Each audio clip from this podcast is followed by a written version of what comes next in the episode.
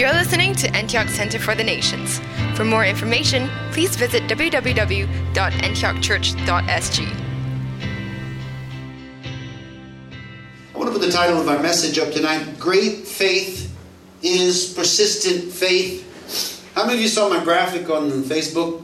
Did you see the cute little puppy with the tongue hanging out his mouth? I, I grabbed a picture of a puppy under the table because you know the scripture. That, of course, gives away what I'm talking about tonight the story of the Syrophoenician woman or the Canaanite woman, depending on which gospel that you read it from. Great faith is persistent faith, and I want to start by reading Hebrews chapter 11, verse 1 through 3, and then we're going to skip down to verse 6. Now, faith is the substance of things hoped for, the evidence of things not seen. For by it the elders obtained a good testimony. By faith we understand that the worlds were framed by the word of God, so that the things which are seen were not made of things which are visible. But without faith it is impossible to please him. For he who comes to God must believe that he is, and that he is a rewarder of those who diligently seek him. Now, we already know that faith is a must in the universe of God. It says here, of course, that we cannot even please God without faith because God has done everything by faith. The world was made by faith, in that by the words He spoke. We speak words of faith. That faith is powerful. If we have even the smallest amount of faith employed or that we are using at a given time, Jesus says its potency is so extreme that it could move a mountain. And I like to think that he wasn't necessarily exaggerating. Because look what he did with faith. And that's what the passage says. In the beginning, he made all things by faith, with faith. When there was nothing, when there was no existence, all he said was, Let there be light, and there was light. He spoke those words because he believed. Faith is the substance of things hoped for, the evidence of things unseen. Before God spoke that, he hoped for it, he thought of it, he imagined it, and out of his mind, because God is just like us, he has mind, emotions, will. We are made in his image and likeness. Out of that, he spoke, he said light, and light became. And from that came all matter that we know. We know that the Bible says in the beginning, he created the heavens and the earth. That word, uh, the um, earth, that word create there is bara. In the Hebrew, it means to make something out of nothing. So he made from nothing something. Uh, Jesus even did this every once in a while on earth, if you recall. There were times when people did not have a proper hand or something was missing. He could actually make something come where there was nothing. And that's very powerful. But often what we're called to do in life is make things out of the things that we have. When we make something, if I say, you know, I could really go for some uh, nice potato salad, I could commission probably half the people in here. It's not rocket science to make potato salad. You could do that for me, and we'd have, of course, different varieties. But you would have to have potatoes. You don't just imagine potato and a potato shows in your hand. So we make things from things, and God can provide those things. But God, in the realm of the supernatural, goes beyond what we have, the evidenced in the loaves and the fish. That He could take natural things and somehow supernaturally create out of it. But he first needed faith, and in that case, the faith of Jesus. But faith is so important, and I never grow tired of speaking about faith because it is foundational.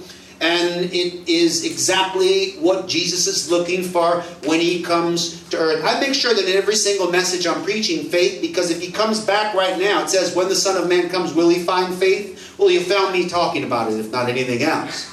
But I also believe in my whole heart and I speak those words that I believe, and I've seen many amazing things happen. And I know that there is no other path to become pleasing to our Father except the path of faith. How many of you could agree with that? So that's believing. That's how you got saved. You believe that He is first, and then He's a rewarder, and that He will bless you, take care of you, provide for you. And we are charged by the Bible to walk not by sight, but um, by faith. And so we do not walk by sight, we walk by faith. But do you know that there are different kinds or calibers of faith? So it says in the Bible that to every man a measure of faith is given. You need faith to get saved.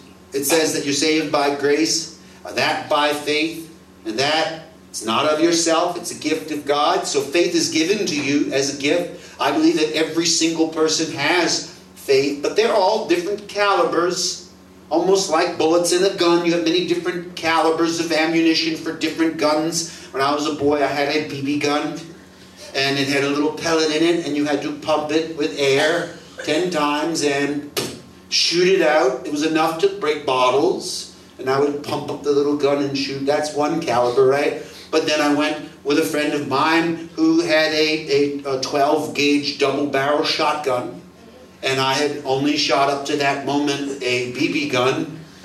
And he said, Here, would you like to shoot? And I said, Sure. And it looked like one of those uh, YouTube videos where you see the fails. It, well, it threw me back and boom, it was like an explosion because it's such a big difference in the caliber. Now I say BB gun, shotgun, because I find in the Bible that Jesus spoke about two extremes of faith. Uh, one type of faith that he talked about was little faith. There's five times in the Bible where he says, Oh, you of little faith. I don't know about you, but I don't want that reputation. I don't want to be someone of little faith. And actually, these, these forms of little faith show up in three basic categories. One is concerning provision.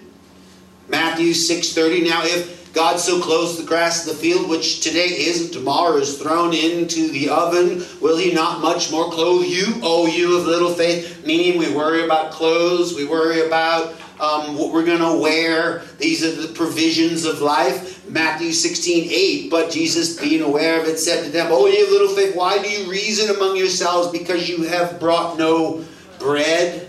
So, worried about food. We're worried about things. That worry in the eyes of Jesus causes him to see that in your life you are a little faith person. It's not to criticize you, it's just like a measurement. I'm not criticizing a BB when I say it is a BB. One time, and you know, people who are not fond of guns at all might not like my stories, but uh, one time I actually killed a vermin with a BB gun, a big one, a possum, that was infesting our house in Mexico. And he would climb on top of our air condition in the middle of the night, and you would hear the noise, and you pull the curtain back, and when you would, you would see and he would like hiss. It's so scary. And, and he would also tear the vines off the side of the house. It was a vermin, a pest. So all I had was a BB gun. and I went out there. And it took like, you know, 30 shots. It was like, you're die. I'll show you. And like I kept doing. I did it so many times. I think the sheer weight of pellets stuck in him is why he finally died. I know that sounds really cruel, and you know anybody that's into the protection of animals, but you know he was not chewing on your house. I had to do away with it. The horrible part of that story is that he did die, but he slowly. First, he played dead because he's awesome, and that's what they do.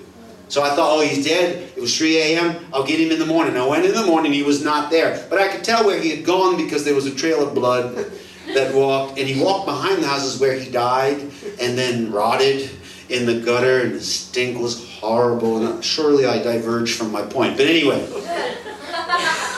little faith can still be useful. It's just not as effective.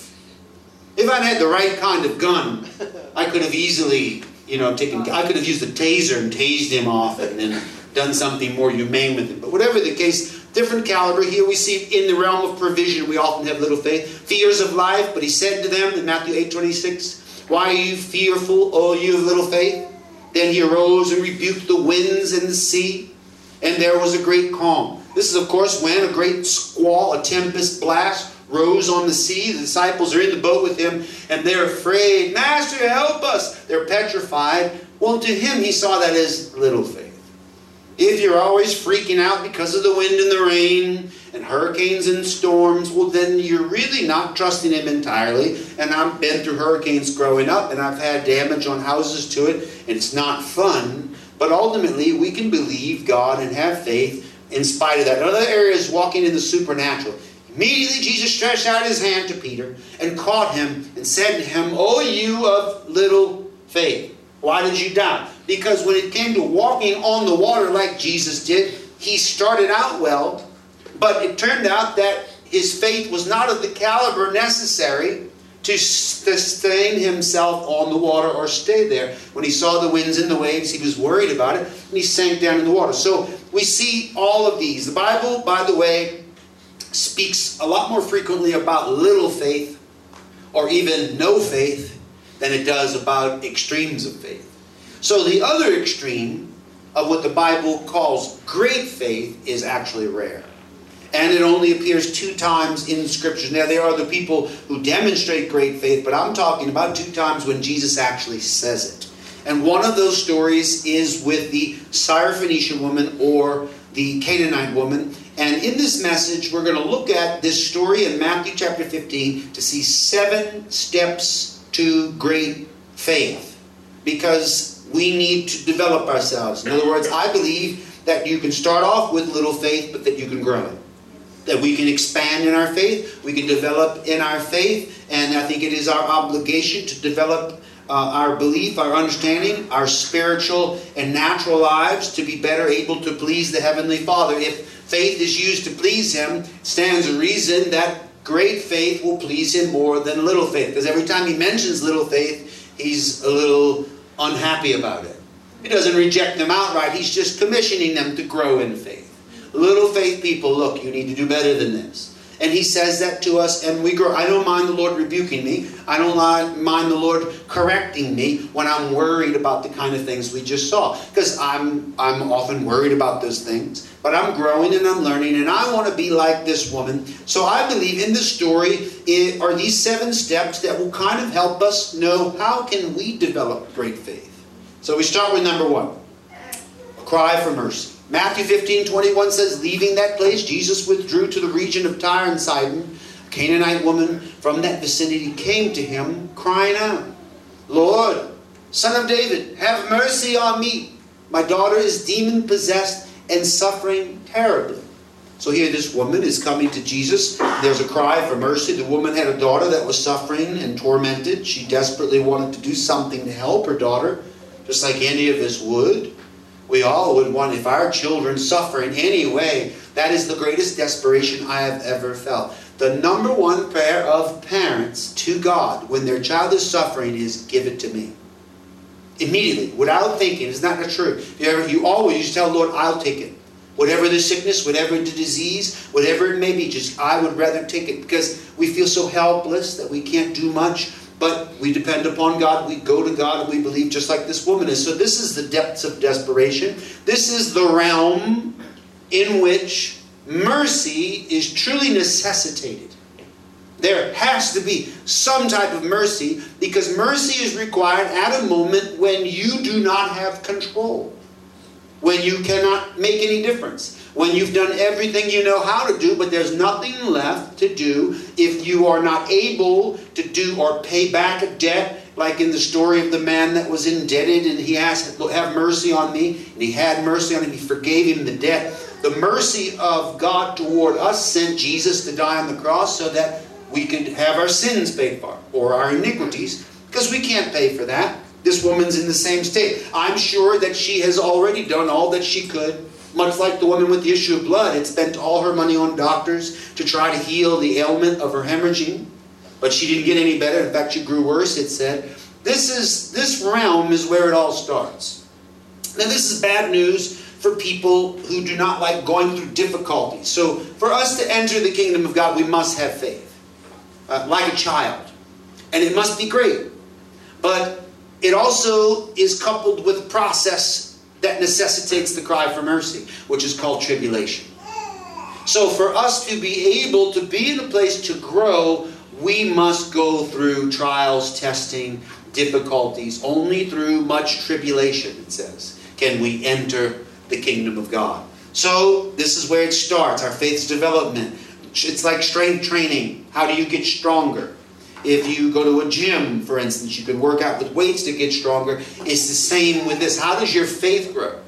Well, you do not need faith for something you have. If it's the substance of things hoped for and the evidence of things unseen, then you will not even use it. In fact, if you have everything you need, your faith will atrophy, like muscles do when they're not used. You have everything you need if you're well provided for, if life is happy and a party and everything's going great and your body is healthy and you have a good job paying you more money than you could possibly spend and all of your friends are prospered and you know I've seen people like this. I've never been one of them, but I've seen people like this that have everything working perfectly. They do not require any faith at all. So the faith they do have atrophies. So that when something does happen, they are devastated. When the slightest little, if they break a nail, and it's the end of the world. I've seen people freak out because they broke a nail, into tantrums and crying. Why? Because their faith was so tiny. They had never developed it. It had never grown. Because the only way it can grow is by it being exercised. Just like the muscles of your body. I'm relatively strong. The reason I'm strong is because for many years I have used weight training to develop my strength. And when I do that, I know that it causes pain. It's difficult. I do not enjoy it. In fact, if you've ever been around me when I'm working out, I will even scream and holler. You've ever been to a gym, you know, where people, ah! you know, they make that noise because it hurts. We have the expression no pain, no gain.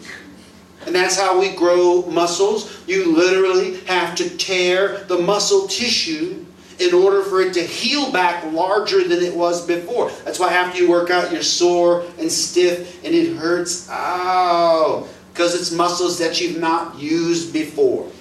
And this is exactly what happens with faith. Faith is like a muscle for us. It must be exercised. We have to develop it, but the only way that we can do that is to go to the spiritual gym and work out. And that's when trouble is coming into your life. So when problems happen, that's when your perfect little uh, peaceful life starts to have problems, difficulties. Things don't work like they used to. Well, now you begin to cry out. Now she's in a dire situation with her daughter suffering like this. So she's asking faith that has not been worked out, is not strong, so she needs to grow. She needs to exercise. So she is experiencing this horrible thing and she goes to Jesus. Also, you remember the man uh, with the epileptic son? He went, they couldn't cast the demons out of his son, and so he asked Jesus to help his faith. He realized that my faith is missing something. Can you help me with this? But he was in a process, and that's the whole thing, is that we're all in a process. And we all understand that we have to develop it. So ask yourself how often you call out for mercy. Here's a little test. How often do the words come out of your mouth? Have mercy. Uh, I had a very strange dream last night. And in this dream, I was in a vehicle. It's a deep story. I won't go through the whole thing because the dream was very vivid. And the vehicle was driving down the road, and I was driving, and we were happy. Something happened. I lost control of the vehicle and went into darkness, and you could feel the rocks and the bumps. We were driving through a mountainous region in the dream, and when we went off the road, it was boom, boom, boom. You could hear it, feel it bouncing and bouncing. And the next thing you know, I felt nothing. And I knew that the vehicle in the dream was airborne. Now, in that moment, in the dream, I was lucid enough that the first words out of my mouth was, Jesus of Nazareth, have mercy on me. Because at that moment, you know there's absolutely nothing you What if I were cast off of a highway on a mountain pass into a ravine I mean, I happen to understand the dynamics of terminal velocity and concussive force and what's going to happen when that car hits. You, you may not, probably will not survive just by reason of the fact that concussive force will slosh your brain matter one side of your skull and turn you out. Why so many people die in an airplane crash? I think, how could everybody die? It's just concussive force. So I, in thinking of this in the terms in my dream, my instincts were mercy, have mercy. Because mercy is needed when things are out of your control. And this is the thing. If you want, now be careful with your prayers.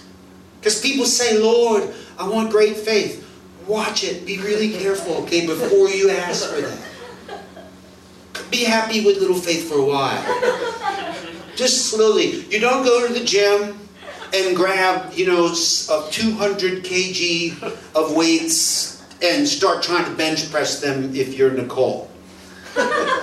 Maybe Joe can handle that, but Nicole, I, I don't think she's going to be able to. You start off with lesser weight, right? Till you grow. That's how kind the Lord. The Lord is the best personal trainer I have ever met. Because He knows exactly what you can handle. He knows exactly how much that in the, the 15th, um, 15th rep, rep of the third set, He knows He's going to have to spot you a little bit.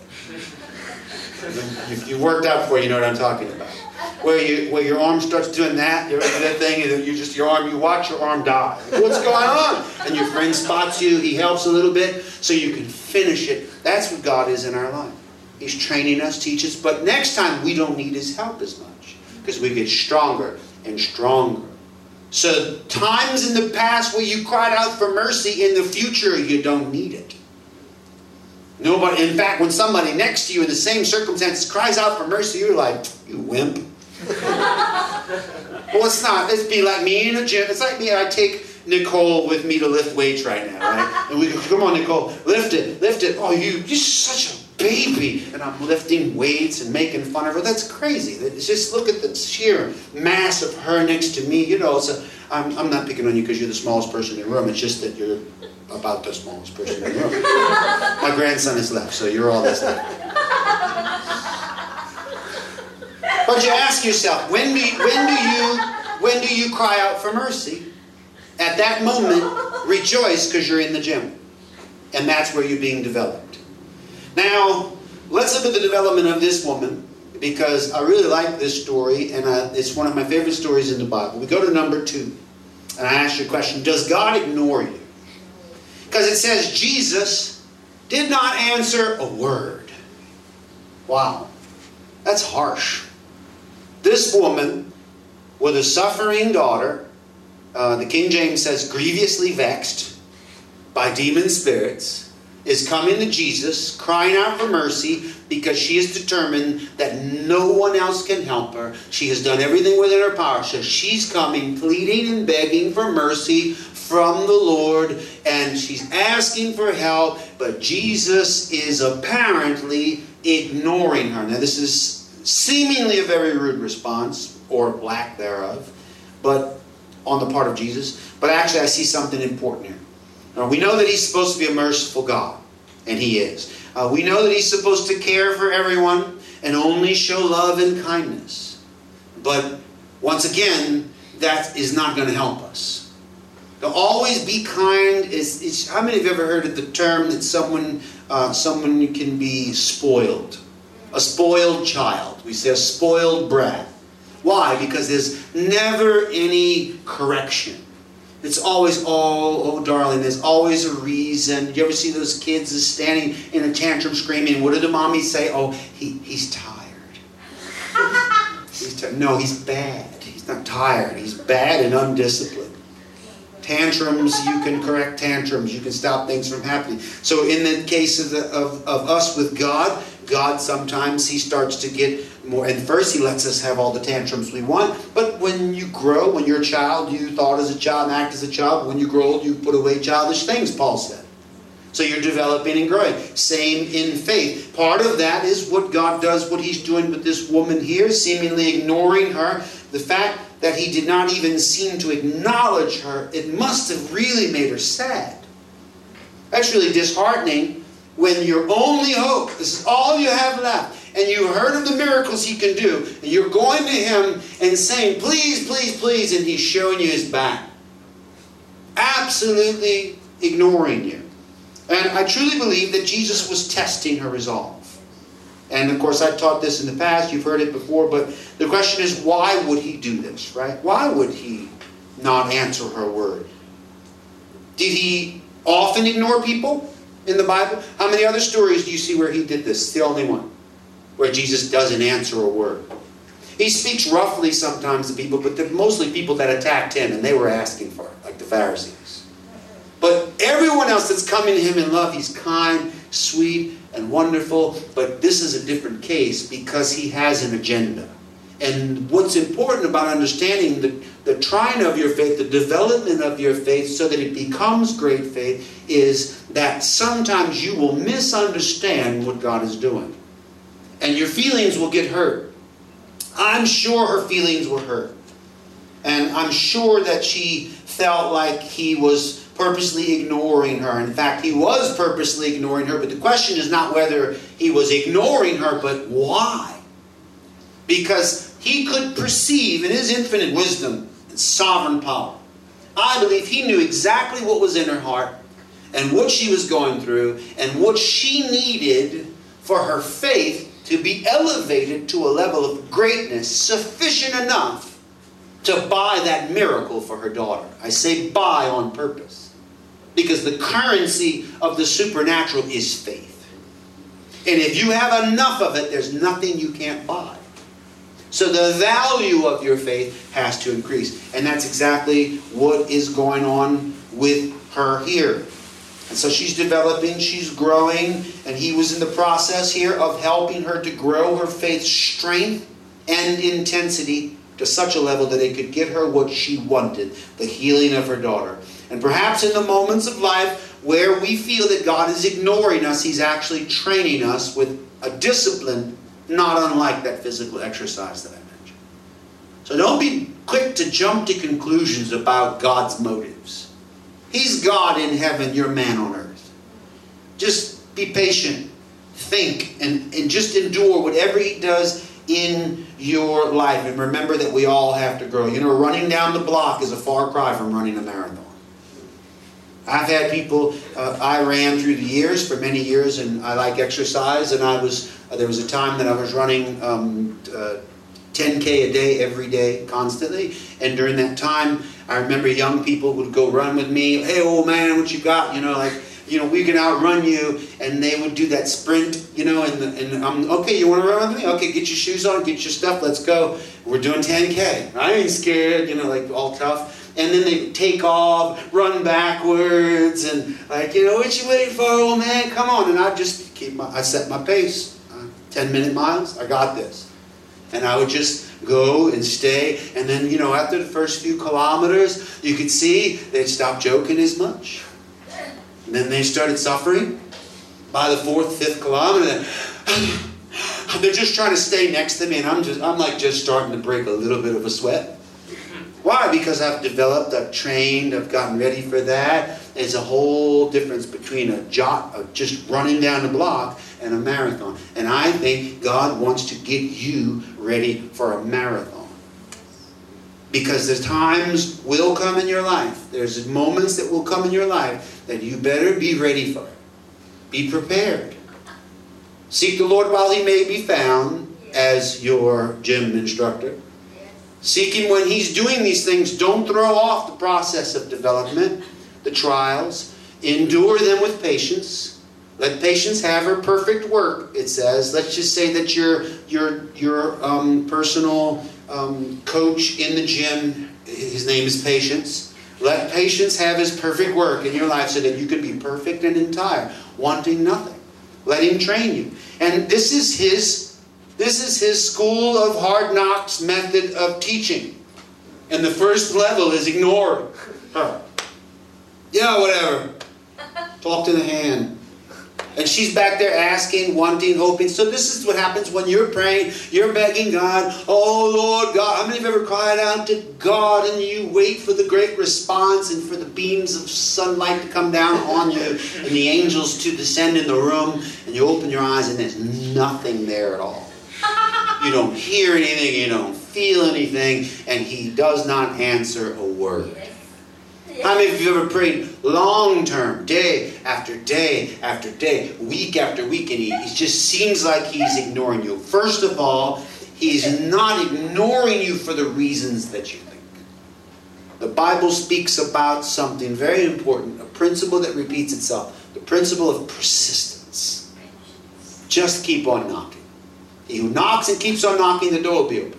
He who asks and keeps on asking, the question will be answered. But it might not be right away. It might take some time. And I think about this number three. What stops you from getting your answer? Well, there's many things to try and stop you from getting your answer. In fact, there is nothing that can stop you from getting your answer. It might delay the process, but nothing can stop you if you have faith. And it just has to wait until your faith matures. So his disciples came to him and urged him, Send her away for she keeps crying out after us. Now, here the woman, obviously being ignored by Jesus, what do you do? Well, you turn to his right and left. The people who before were asking to take the right and left positions at his side, they're not so happy about it now because it comes with these deals that you have to deal with this woman who's driving them crazy. They don't really understand. They can't really have compassion on her or understand what she's going through. Actually, they're in a happy state. The disciples were irritated at the, her performance and what she's doing, whining and complaining. Jesus is ignoring her, but they couldn't seem to turn a deaf ear to her whining. It was irritating them because she kept asking, kept asking, which proves that she was biblically thinking and acting according to the terms that Jesus gave us. She's not giving up. She's asking and asking and asking. She keeps crying out after us. And they're not ignoring her. They're telling her, I'm sure they're saying, look, lady, stop, all right? He's, can't you see he's ignoring you? But she keeps going and going and going. I'm sure they've pleaded with her to stop it. So finally, it's like when two children are bickering and fighting in the car in the back seat and they want to play with the same toy and they finally get frustrated. What do they say? Daddy, make him give me the car. You know, they make daddy do it. So they turn to Jesus and say, Jesus, make her stop it. She's irritating me. And she kept on going and going and going. And it seems like the people that surround us in life are often not sympathetic to our cause. Because they're believers like she is, right? They're all on the road. They don't have, at this current moment, the kind of needs that she has. But they're all following Jesus. They're all learning. They have a good deal right now. Even Jesus said, you know, while, while the bridegroom is with the bride, there will be no fasting. So they're eating, drinking, and, and being happy. They're living miracles. I mean, this is a happy time. But he did warn them the day will come, though, that the bridegroom is going to be uh, taken away from you. Then you'll fast because they could no, not have grown further if that didn't happen, according to this process. But here, they're not very sympathetic, and this is what happens. People around us all the time, they don't seem to really understand what we're going through, and so they try to stop us. They give us bad counsel. They tell us the wrong things. They tell us things like, well, maybe God doesn't want that for you. Maybe it's not God's will. What if, what if it's not God's will? And they have all these negative ideas Nobody talking that Job was right. They were all wrong. God came and just, he, he categorically rebuked each one of them for their ignorance. But they were, count, the whole book is counseling from them that turned out to be some of it right, some of it wrong, but those are your contemporaries. So really, the disciples and this woman are contemporaries. And she knows better than to listen to their counsel because she has her eyes set on one thing and one thing only, and that's Jesus. And even though Jesus is ignoring her, she's still pressing in, still pressing in, still pressing in. I like um, what it says in Matthew 6 6. But when you pray, go into your room, close the door, and pray to your Father who is unseen. Then your Father who sees what is done in secret will reward you. 2 Corinthians 4.18, so we fix our eyes not on what is seen, but on what is unseen, since what is seen is temporary, but what is unseen is eternal. The things of this life, including the personalities of people and their opinions and their ideas, are often part of this world system. Keep your eyes on the eternal. Keep your eyes on Jesus. Stay focused on Jesus. Discouragement is going to try to come, but that is the added weight to your barbells when you're working out. So that you can keep your eyes focused. Keep focused. Keep going forward. Number four, not all that God says is what he means. I want you to think about this statement. He answered, I was sent only to the lost sheep of Israel. Not really. If you think about it, he had already interacted with a lot of Gentiles and provided for them already. We're in the 15th chapter of Matthew. He's already, done miracles for others. So he's not saying this as a law to say that you will not receive what you need because you are not a Jew. He's saying it in general it's almost just like a rhetorical phrase. He said, I was sent only to the lost sheep of Israel, wink, wink. because it's not always what God says or what we believe He's saying. It's not always what He means when He says it. And I've found this to be true through the years. Uh, Jesus, he makes this blanket statement about not wanting to do something for but he he tells her this, but it's really because he's instigating something in her. This is not uncommon in the Bible. Think about Elijah and Elisha. It was the plan of God for Elisha, the understudy of Elijah, to receive the anointing that would come from that mantle after Elijah was taken in the fiery chariot. That was God's purpose. That was God's plan. I'm sure everybody agrees with me. That was exactly the destiny of Jehovah God for Elisha was to receive the anointing that would come out of Elijah when Elijah left. And Elijah already knew that he had to be there with him to get it, but yet he still tried to throw him off his trail. Stay here. I have to go on uh, to Gilgal. I think he was just making up places. You know, I, I got to go over here. I, I, have to go to Sembawang. All right, so you stay here in Bishan. And I'm going to go visit George and Valerie, and I'm going to go up there. You just stay here. No, not on your life. I'm going with you. Because he knew, he knew in his heart. He knew, although his mentor, his spiritual authority, his leader, his pastor, that's what Elijah was to him, was telling him, no, stay here. Stay with the sons of the prophets. But three times he tried to get him to stop following. But so we see this pattern again. Why? What was Elijah doing? I don't think Elijah knew a whole lot of what he was doing. I think he was just a pawn in the hands of God. But I think God knew what he was doing. Because I've been used like that to try to dissuade people from doing God's will. Because he's blinded me from his heavenly counsel. And all I'm left with is my natural mind. And people will ask me for counsel, and I will have to stipulate very clearly and parenthetically that I, I'm speaking just what I think, okay? This is not a thus saith the Lord. But, you know, I kind of think of it like this. And even when I'm saying it, I feel like this isn't right. this is just me talking. And so I will then say again, and in parentheses, and say, or at the, the end of the quotations, that this, you know, this is just me. This I, I'm just saying. It might not be. I don't know. You need to pray and ask God because I didn't know. But I knew I was saying. Remember the prophets in the Bible? The prophet was told by God, and don't look to the right or the left, don't stop, don't go do your mission and come back. And the prophet went to him and said, God told me to tell you that's not true, but come to my house. And God set that up to test to see whether he would do that or not.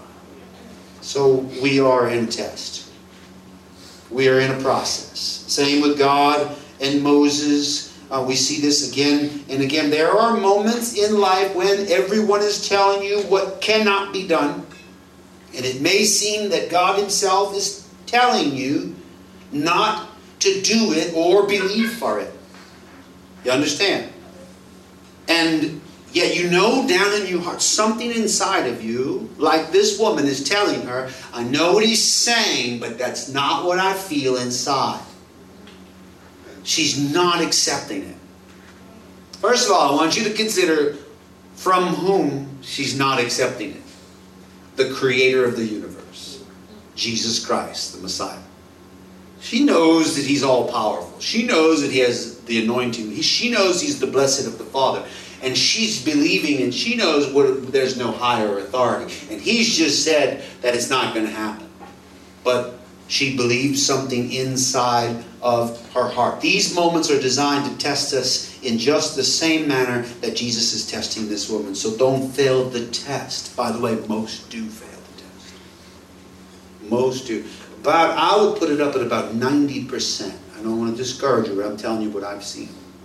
I've seen people processed by God. I've seen people called to do great things by God. And maybe one in ten actually go on to fulfill what God called them to do. I always think about my graduating class from Bible school. Of those 30 people that stood on that stage, there's only two people left doing the missions work that we're doing today, me and my wife.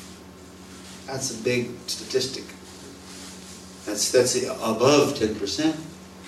that happens.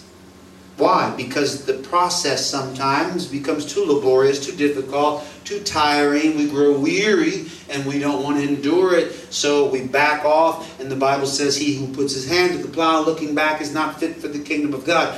This woman is not taking her hand off this plow. no matter what she hears. Don't fail the test. Most do, but I'm, I'm believing that you're not going to fail the test. But it does not matter what I believe, it's irrelevant to your life. I can believe all I want. I can fast, I can pray, I can kneel in glass pieces and cry out to God for you. I can beat myself on the back for you. I can do anything. I can light incense and burn candles. It is irrelevant to you and your life. You have to work out your salvation with fear and trembling. You have to develop your faith, your ministry. It's your faith that's going to do everything. All I can do is say, don't quit. And tell you stories about the times I haven't quit. That's about it. Number five, asking in humility. And then humility is so important.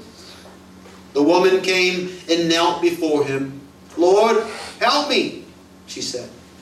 He replied, It is not right to take the children's bread and toss it to the dogs. Now, this is a whole another level of insult.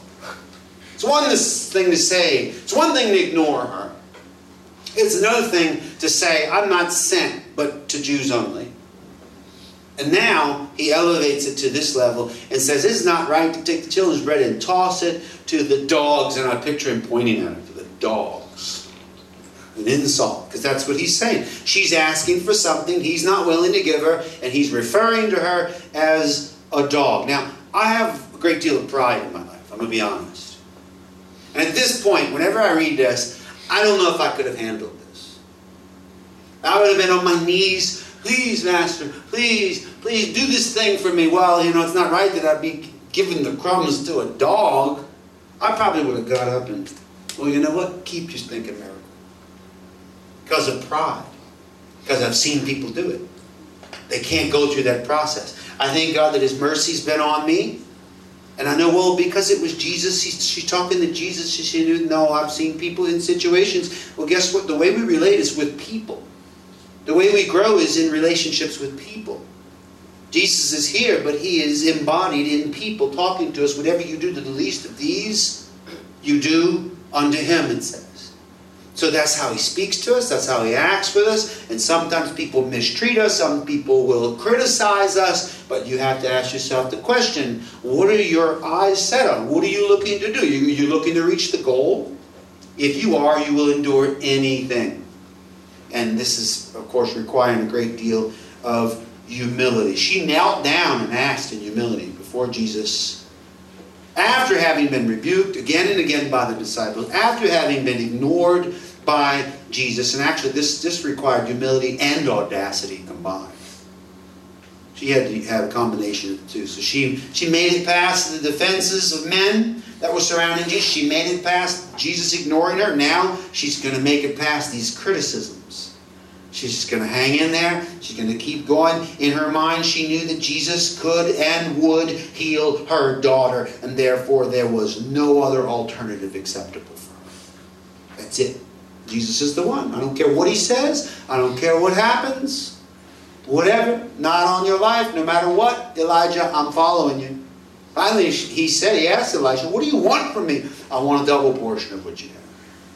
He didn't just think about that on the spot. He had that plan for probably years. As long as he'd been with Elijah, as soon as he heard that he would become prophet in his place, he probably said, well, that's great, but I want two times what. And started praying for that, asking for that. So we see this woman this is faith in her. She refused to accept that he would not do this for her. This is faith incrementally increasing in her. So you see its strength developing. Faith brought her to Jesus to begin with. Faith grew when the people around Jesus opposed her, and she did not listen to them. Faith grew further when Jesus apparently told her no two times. Now, her faith is not going away, it's getting stronger and stronger and stronger because it's being exercised and she's growing in her faith. Faith reaches its strongest point, ascending to the realms of greatness as she reasons with Jesus. Number six, reasoning in humility. He says these things to her. Her response is, Well, it's not true. I'm not a dog. No, yes, it is, Lord, she said. Basically, she's saying, ruff, ruff. I'll be a dog. You want me to be a dog? I can be a dog. No problem. I don't mind. Because this is what I know. Even the dogs eat the crumbs that fall from their master's table. This is the turnaround moment in her life. This is the moment that, uh, that no matter how hard Jesus was trying not to smile, you know when you're trying to be serious with your children about something, you're scolding them and they're just too, too darn cute, and you're trying not to smile, and you're pulling the smile off your face, and, and it ruins it. I think this is where it was ruined for Jesus. When she said that, she just got up in his face. Yeah, I might be a dog, but you know what? Even the dogs eat little crumbs that fall from the master's table. And Jesus, uh, you got me with that. She crossed that line. And it took a lot of faith. So reasoning, she's thinking in her head, reasoning with Jesus caused her to penetrate uh, the veil, if you will, the veil of the distinction between ignorance and knowledge of who Jesus was and what he could do. That he knew he was not hidden from. She uncovered him. She exposed him.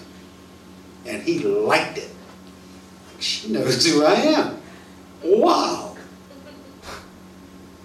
She got it. When I when I saw this in a vision years ago, I've shared this passage in another message I've shared many times about our, our faith being tested.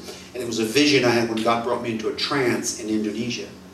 And I saw this played out like a movie, just like I'm looking at you. I saw this. This is the moment when when she did that. She was down cowering away from him. He turned over her and she rose from a squatting position up into his face and got that close to his face in the vision I saw. And said these words, even the dogs eat the crumbs from the master's table. And when she said it, gold light flashed over her face. And it was so bright in the vision that Jesus' face was shining, like when someone's looking at a hand phone and you can tell the light shines on their face. The light that came out of her shined on Jesus, and Jesus recognized it. Because it was the glory of his eternal home. Because faith comes from only one place. It is not earthly, it comes from above, from the Father of lights. And he gives us a little piece of it. But if we can just work with it, develop it, strengthen it, and grow it, it will become bright and strong enough to luminesce through us. And this is exactly what happens in this moment. This is the moment when Jesus was able to see the magnitude of her faith shine out of her. Out of her reasoning came conclusions about the outcome of her life. That she saw her daughter free, she saw her daughter healed, and, and she saw it so clearly that it was a virtual impossibility for it not to happen. She was completely convinced. And no matter what you told this hard headed woman, it didn't matter. Because faith will do that. Faith will make you insane. Faith will cause you to not even logically think about life. And you won't see logic, you won't see truth. You start to walk by it and no longer by sight. Doesn't matter what you see. Doesn't matter. Though someone's dead, no, they're sleeping. Because facts no longer matter to you. It doesn't matter because you believe impossible things. And God gets excited. Jesus starts to applaud in that moment. Because finally, somebody in His creation, you understand that's why He created us. He made us to be able to become that, do that, show that, live that. And when He finally sees it, He's so proud that His creation has finally reached the level that we can show Him, Daddy, we're like you. And that's exactly what happens in this moment. She shows Jesus. Jesus is not afraid of reasoning with God's not afraid. You know, Isaiah 118 says, Come now, let us reason together. That's exactly what happened. Judges 6, you know, the story of um, um, Gideon. The angel of the Lord came and sat down under the oak in Ophrah that belonged to Joash the Abiezrite, where his son Gideon was threshing wheat in a winepress to keep it from the Midianites. When the angel of the Lord appeared to Gideon, he said, The Lord is with you, mighty warrior. Pardon me, uh, my Lord, Gideon replied. But if the Lord is with us, why is all this happening to us? That's an argument. He's arguing with an angel. He's reasoning. God's not afraid of people with an opinion. He's not afraid of people. In fact, he likes it. This woman has an opinion.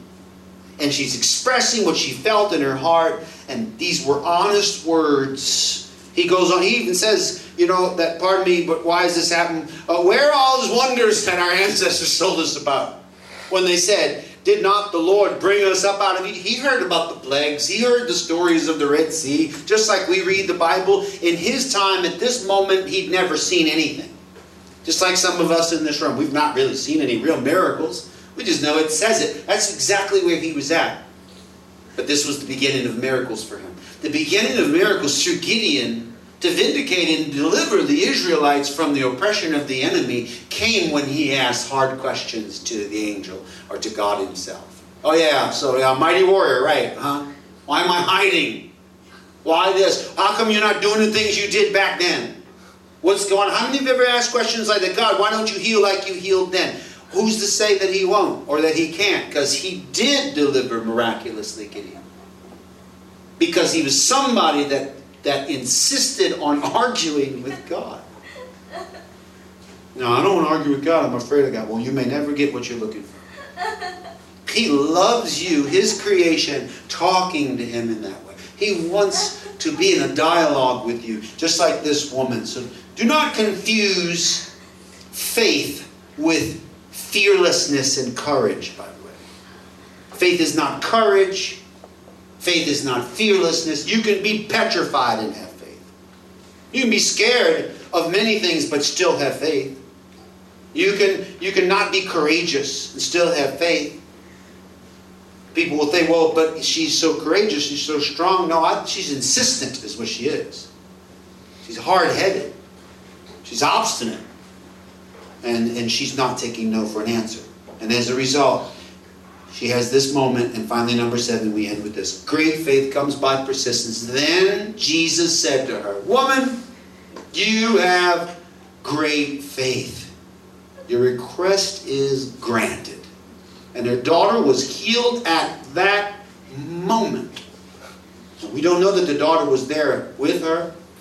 Could have been back home. Whatever. Later on, she probably ascertained the exact time that her daughter suddenly was no longer possessed by spirits but was set free. And it coincided with this exact moment. And there's only two people in the scriptures that have been able to be given this title and said, that's great faith. The other one was the centurion. The centurion um, understood who Jesus was, understood his authority. It says, ah, just like me, I'm a, I'm a commander. And what I say, I say to this one, go and he goes, that one come and he comes, do this, do that. They do it, they obey. So it is with you. I know who you are because he understood and had that faith, he turned to his disciples and said, See this guy? That's great faith. I've not found faith like this nowhere in Israel. He's talking to his own disciples in that embarrassing moment. You guys, you, you can't even do this. Look at this man. Do you want to develop great faith? Do you want it? It's, it's just kind of like saying, do you want to look like Arnold Schwarzenegger? You know, you wanna do you wanna look like The Rock? That's a big, beautiful man. He did not become that way just, you know, by sitting down, eating potato chips and watching ESPN. He he became that way by a lot of hard work.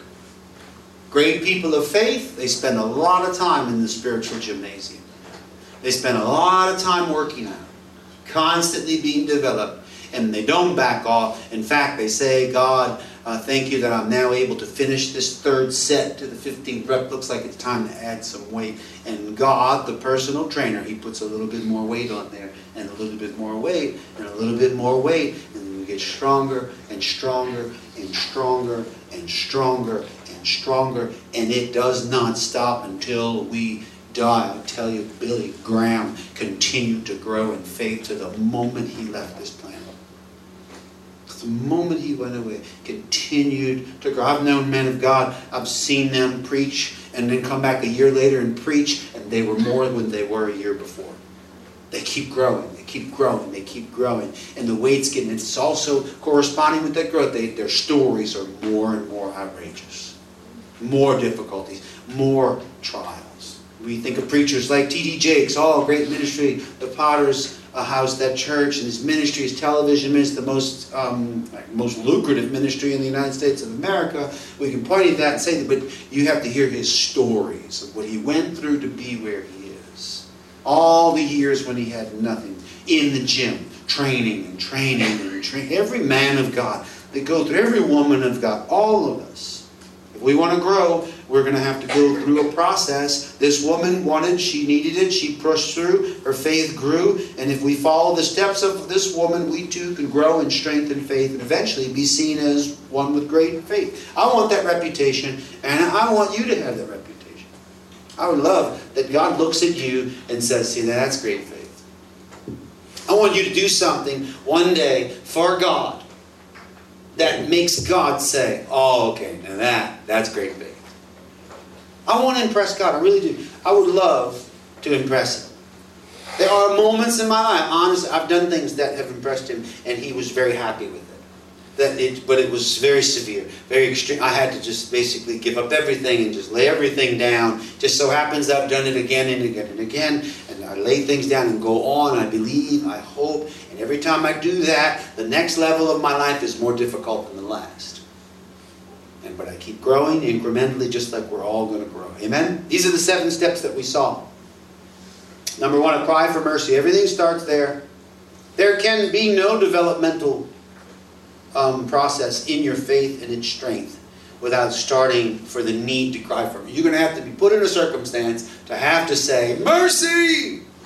And if not, then you're not even in the gym. Not working out at all. You're just relaxing, and there will be no development. No growth. In fact, you will, as I say, atrophy. You'll grow weaker and weaker and weaker, and you run the risk of not even being able to believe that Jesus is real anymore. To the base elements of your belief. And I've seen it happen. People stop going to church, people stop connecting to the body of Christ, and eventually it becomes easy for them to even deny that their experience was valid and they go back into the world. Heartbreaking, but I've seen it again and again because they were not yielding to the process of the development and the strengthening. And does God ignore you? Yes, He does, but the question really is why? Because He wants you to grow. What stops you from getting your answer? Well, mostly people are trying to stop you. A lot of people who don't get their answers because they listen to the people who stop them. But if you know in your heart, like she knew, you have to continue. Not all that God says is what He means. I mean, you think about the Apostle Paul, was told by the prophet Agabus, took his own belt off, wrapped up his hands, and told the Apostle Paul and the people with him that they will bind you and tie you up and throw you into prison and mistreat you if you go to that city. It, most of us would take that as a warning not to go. Paul was like, okay, that's just going to get me ready. That's good. That's another level in the gymnasium. And he went and endured it, and sure enough, it happened, just like the prophet told him it would. Sometimes God tells you things to prepare you, not so that you can avoid it. The personal trainer will tell you, well, okay, next week we're going to start a whole new regimen. Uh, I got more weights. We're going to put you on some modelless equipment. Uh, we're going to do some serious swimming. I'm going to, you I'm going to work you up to 50 laps a day. And you're like, no, I don't want to do that. And you can end up like just resigning your membership to the gym or not going anymore. I find that a lot of people do that, extending my natural. So we're going to see not all that God says is what He means. Asking is humility, or in humility. Asking in humility, like she did. She knelt down, reasoning in humility. She, even when she was told that she would not get it, she insisted. And then finally, great faith comes by persistence. Amen. Thank you for listening to Antioch Center for the Nations. If you would like to support our efforts, please consider making a donation at www.antiochchurch.sg. Thank you.